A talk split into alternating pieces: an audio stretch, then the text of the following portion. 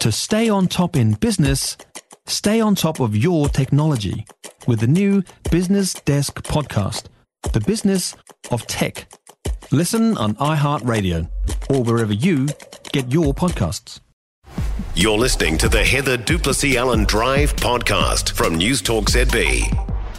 Heather du Plessis-Allan. Okay, here's a question for you. How much more of these hand gluing protests in Wellington are we going to tolerate now that we know how badly it's tying up the police resources? So we've just found out today that up to 10 officers are now dedicated to dealing with these protesters. So the cops have set aside 10 police between 7am and 9am daily who just sit there and wait to find out where the pre- protest is. And then as soon as they know where it is, they quickly respond, try to get them off the road and get the traffic flowing again.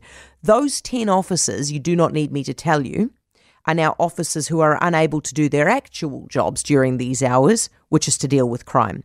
Now, I think the only solution to this, as harsh as it sounds, I will say it again, is to put the protesters in jail so that at least they're somewhere where they cannot keep doing this because they are going to keep doing this.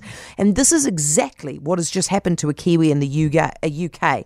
Chap's name is uh, Morgan Trowland, civil engineer, grew up in Ashburton, now lives over there in the UK permanently. This week, he got sent to jail for three years.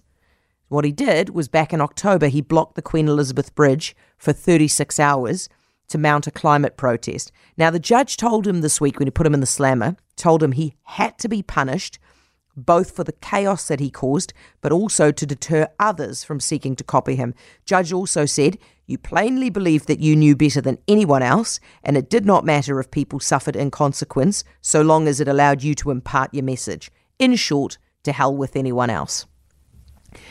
Now, to be clear, I do not want the Restore Passenger Rail people to go to jail because I because I dislike these people. Qu- quite to the contrary, I actually admire their conviction. They're always really polite. They're really nice to deal with, and we've dealt with them a whole bunch of times on this program. Never had any trouble. Never had anybody being rude. They're probably actually very very nice people.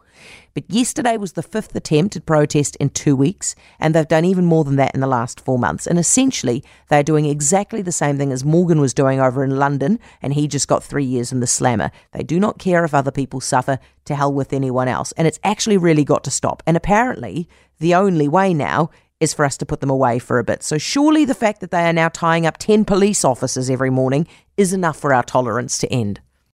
For more from Heather du Plessis-Allan Drive, listen live to News Talk ZB from 4 p.m. weekdays or follow the podcast on iHeartRadio.